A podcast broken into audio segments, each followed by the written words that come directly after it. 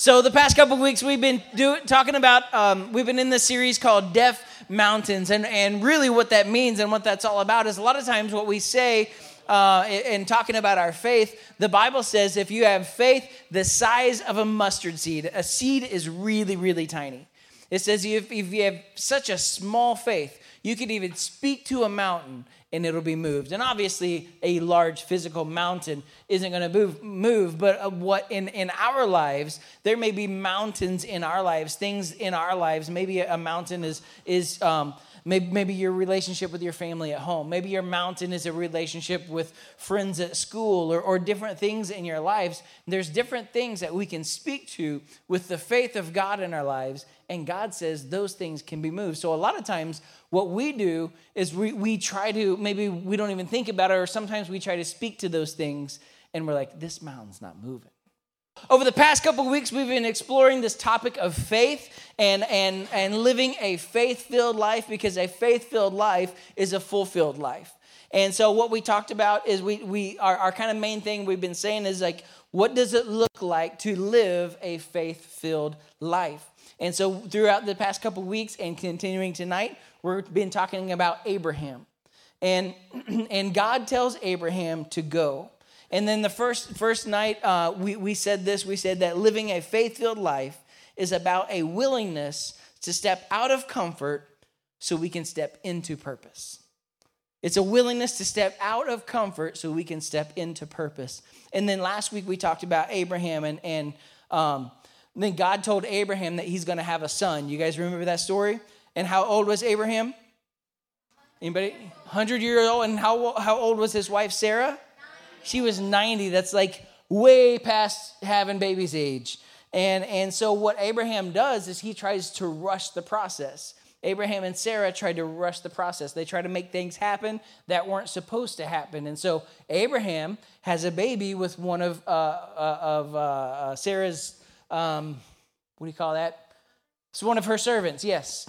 And, and, and God is like, no, no, no, no. You're not doing what I asked you to do. If I promised you that you're going to have a child, even though you, you've probably tried for years and you have been unsuccessful, if I've promised you you're going to have a child, then you're going to have a child. And God asked him to be patient. And so, what we talked about last week was living a faith filled life is about a willingness to trust that God's timing is always the best timing.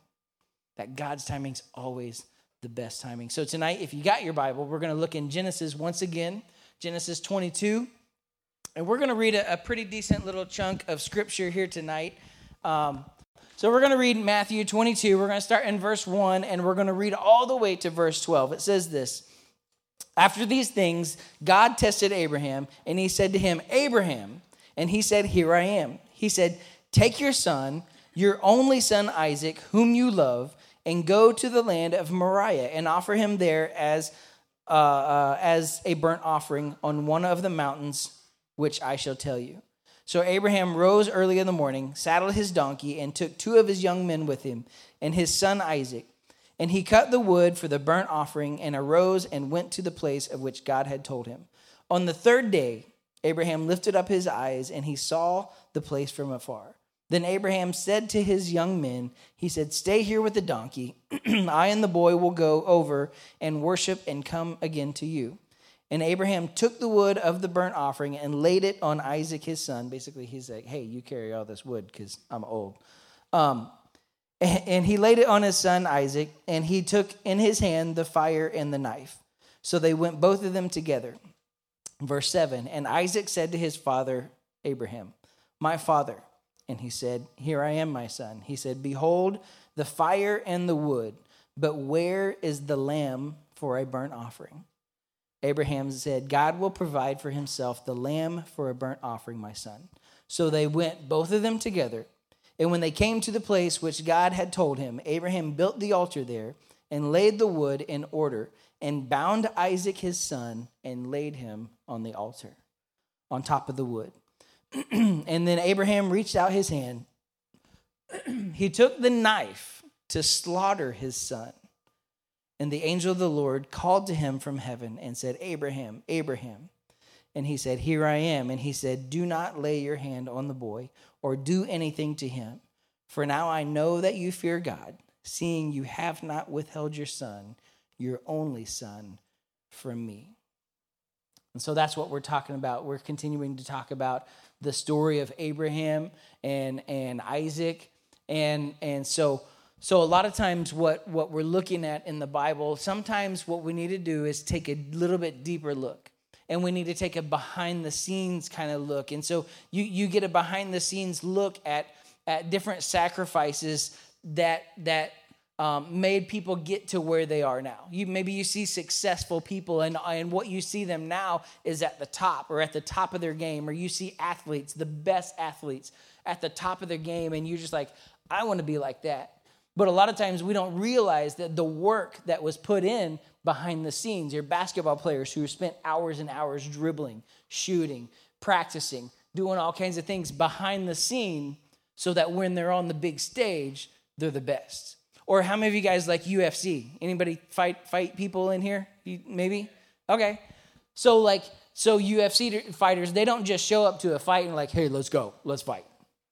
No, no, no. They spend hours and hours practicing and fighting and being punched in the face and like wrestling around and doing all these kinds of things. They don't show up and fight. They go through this whole process to prepare for what's about to take place. See, when you look at this moment in Abraham's life, I don't think we can really appreciate what's happening if we don't take a behind the scenes look at what's been going on. So, so what's happening here is that Abraham is a hundred year old man. Actually, he's older than that now because Isaac, his son, is older, and he's older than that, and so he got this super duper old man. And his son Isaac and, and him and uh, Abraham and Sarah have been trying for years and years and years to have a child. They never were able to. And that's what he wanted most of all, more than anything in this world. And so finally, long story, but finally, God provided them a child. And so God provided them a child, but then one day, uh, Abraham, he loved, he desired this so much. God was like, hey, I want you to take your son and, and I want you to take him on top of a mountain and I want you to sacrifice your son. And you got to imagine that Abraham's like, no, God, no, we, we've, we've needed this. We've wanted this so bad. I've got three kids. I, I could probably give up one of them. I'm not telling which one. I'm totally kidding. But so, but, but if but if God was coming to me and He was like, "Hey, I want you to take one of your kids, and you're going to sacrifice one of your kids," I'm like, no way. That is not going to happen. That is not going to happen. And so, so you got to imagine that Abraham, he was torn up. His, his heart was broken. He was destroyed. But he thought, you know what? I, I need to be obedient to God, which was uh, unbelievable to make this decision. And, and you got to think, I, Abraham was an older man, and Isaac wasn't just some baby at this point. I mean, he was old enough, big enough to climb a mountain and carry logs of wood to the top, too. So he wasn't just a young boy. And so when you look at this story at first glance, when you observe it just kind of on the surface, it really, honestly, it kind of makes you question God. Like, why would he do this? Why would God do that to someone? Why would a loving God put someone through that whole ordeal, that whole mess? And so what happens is, is honestly, as a dad, especially, you really begin to feel for Abraham, but then you really begin to feel for Isaac as well. And so I want us to take a deeper look tonight at this, and I want us to try to honestly to see even deeper than that and see kind of behind the scenes of, of what this is really all about because what this story is about is a father's willingness to sacrifice his son. And it's about a son's willingness to be sacrificed by his father. it's honestly really more than just about Abraham and Isaac. It's about God the Father and it's about Jesus the Son. John 3:16 it says this, for God so loved the world that he gave his one and only Son, that whoever believes in him should not perish, but have eternal life. And then Luke 22, verse 42. This is Jesus talking, and this is right before he went to the cross to be sacrificed.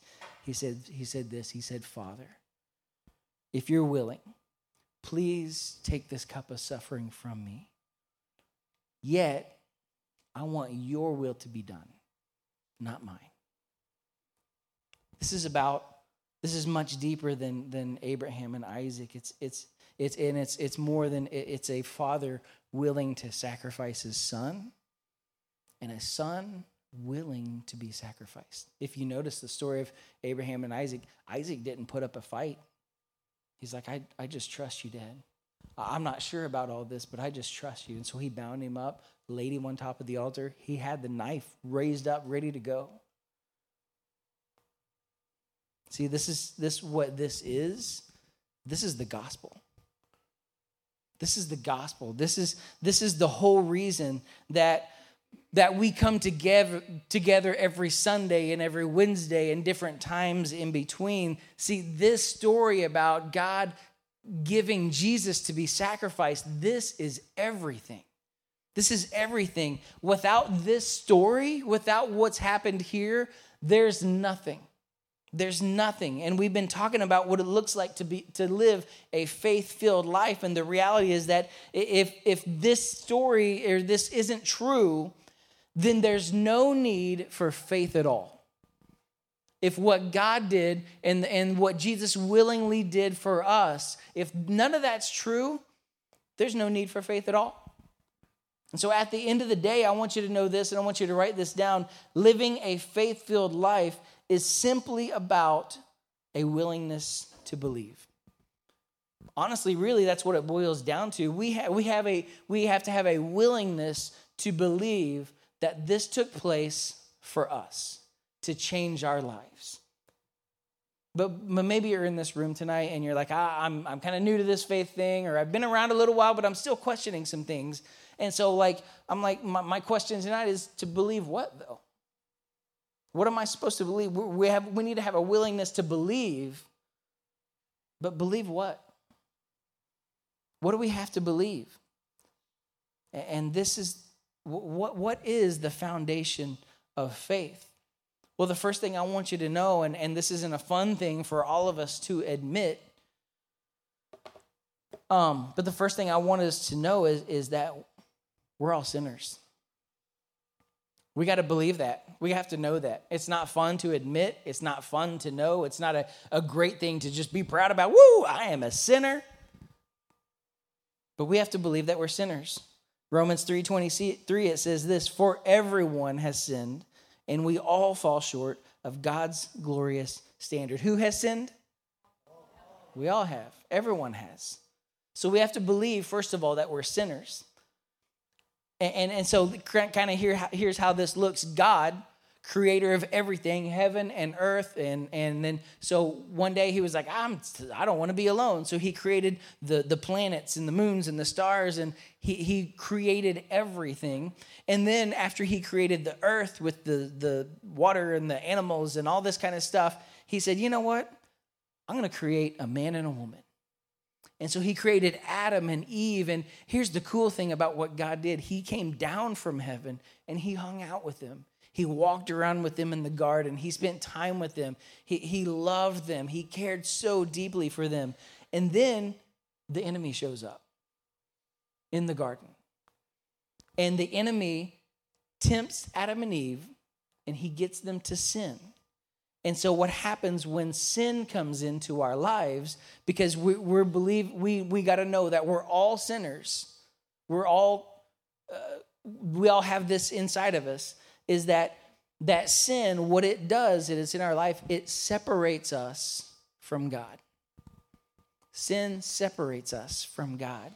And so, what happens is there's this deep separation between God and His greatest creation, you and me and he loves us so much and he's like oh here's what i need to do i'm going to send jesus to be a sacrifice for our sins so we can be back together again so we can be close again. And so we got to believe that we're sinners and the second thing we have to believe is that jesus is our savior.